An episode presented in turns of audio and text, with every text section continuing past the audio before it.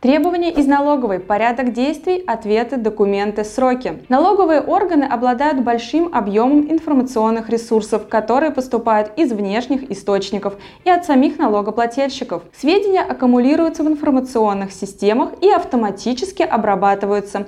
На основании этих сведений и автоматической обработки налоговая выставляет различные запросы и требования налогоплательщикам. Смотрите наш сегодняшний видеоролик до самого конца. Расскажу вам подробно о порядке действия на случай, если вам пришло письмо счастья из налоговой. Не забывайте подписываться на наш канал, ставить лайки и давать нам обратную связь в виде комментариев и вопросов к видео. А еще теперь на нашем канале каждую пятницу в 18 часов вас будет ждать прямой эфир с обзором новостей недели, на котором вы также сможете задать свои вопросы и получить юридическую консультацию прямо на трансляции. Ставьте напоминания. Итак, начнем. Все права налоговых органов по направлению требований регламентируются налоговым кодексом. В случае, когда налоговая направляет требования предоставить пояснения, информацию и документы, регламентируются статьями 88, 93 и 93.1 НК РФ. Налоговые органы вправе проводить проверки, а также требовать от налогоплательщиков документы, подтверждающие правильность исчисления и своевременность уплаты налогов и сборов. И как бы не хотелось отправить эти запросы куда подальше, приходится на них отвечать. Требования бывают разные. Хочется добавить плохие и хорошие, но к требованиям налогового органа второе сравнение как-то не подходит.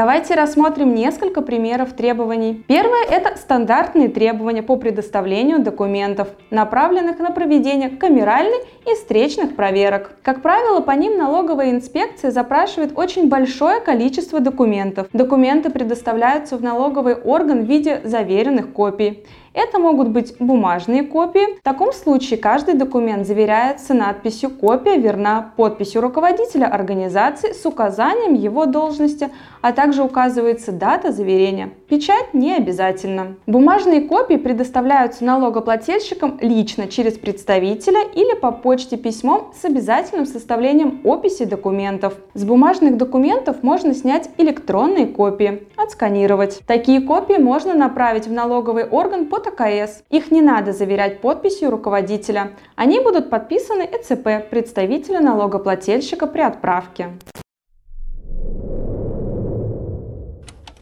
Второе – это целенаправленные требования. К ним можно отнести требования, направленные в рамках назначенной выездной налоговой проверки. Тут и так ясно, выездная налоговая проверка – это серьезно и надолго. Могут быть запрошены любые документы в пределах проверяемого периода и налога включая регистры учета, первичную документацию. Поэтому на такие требования отвечать нужно всегда. В противном случае проверяющие могут посчитать, что документы могут быть уничтожены, изменены или заменены на другие и произвести выемку оригиналов. Третье, на которое незамедлительно нужно обратить внимание, связанные с уплатой налогов, пеней и штрафов. Если налоговая инспекция прислала такое требование, то и так понятно, у организации не было средств вовремя заплатить налоги или она не платила их специально. И в том и в другом случае вряд ли у вас все хорошо с бизнесом. Если не готовы заплатить налоги добровольно, перспективе блокировка расчетного счета и списание налогов в принудительном порядке. А что делать, если налоговая инспекция прислала требования о предоставлении документов или пояснений по декларации по прошлым отчетным периодам, срок камеральной проверки по которым уже истек? Однозначно, такие требования вне закона и отвечать на них налогоплательщик не обязан. Если налоговый инспектор желает получить именно пояснение, про предоставление документов по таким запоздалым требованиям вообще речи не идет, то он может вызвать налогоплательщика в инспекцию для дачи пояснений. Обратите внимание, только пояснений. Никакие документы в таком случае налогоплательщик предоставлять не обязан. Когда в отношении конкретного контрагента проводится камеральная или выездная налоговая проверка, то требует предоставить документы и информацию, касающие деятельности проверяемого налогоплательщика. Требование может быть передано по почте заказным письмом, в электронной форме по ТКС через оператора электронного документа оборота, в электронном форме через личный кабинет налогоплательщика. На поступившие через ТКС требования нужно не только отвечать, но и подтвердить само получение документа. За отсутствие подтверждения вас может ожидать блокировка счета. На требование, направленное в рамках выездной или камеральной проверки, Ответ нужно предоставить в течение 10 рабочих дней со дня получения требования. При встречной проверке два варианта. 5 рабочих дней, если в требовании направлено на основании пункта 1 статьи 93.1 НК РФ, 10 рабочих дней, если требование направлено на основании пункта 2 статьи 93.1 НК РФ. Если при получении требования налогоплательщик понимает, что не успевает в отведенный срок подготовить документы, то нужно не позднее, чем на следующий день после получения требования направить в налоговую инспекцию уведомление о продлении срока предоставления документов по требованию. Итак, подведем итоги. Что делать, если пришло требование? Первое. Определите основания, по которому направлено требование. Если это требование о предоставлении пояснений, а не документов, направляйте в налоговую именно пояснение. Документы прилагайте только если это в ваших интересах. Если видите, что действительно допустили по декларации ошибку, представьте уточненную декларацию. Второе. Если налоговый орган проводит камеральную проверку вашей декларации, то он должен указать в требовании только статью 93 НК РФ.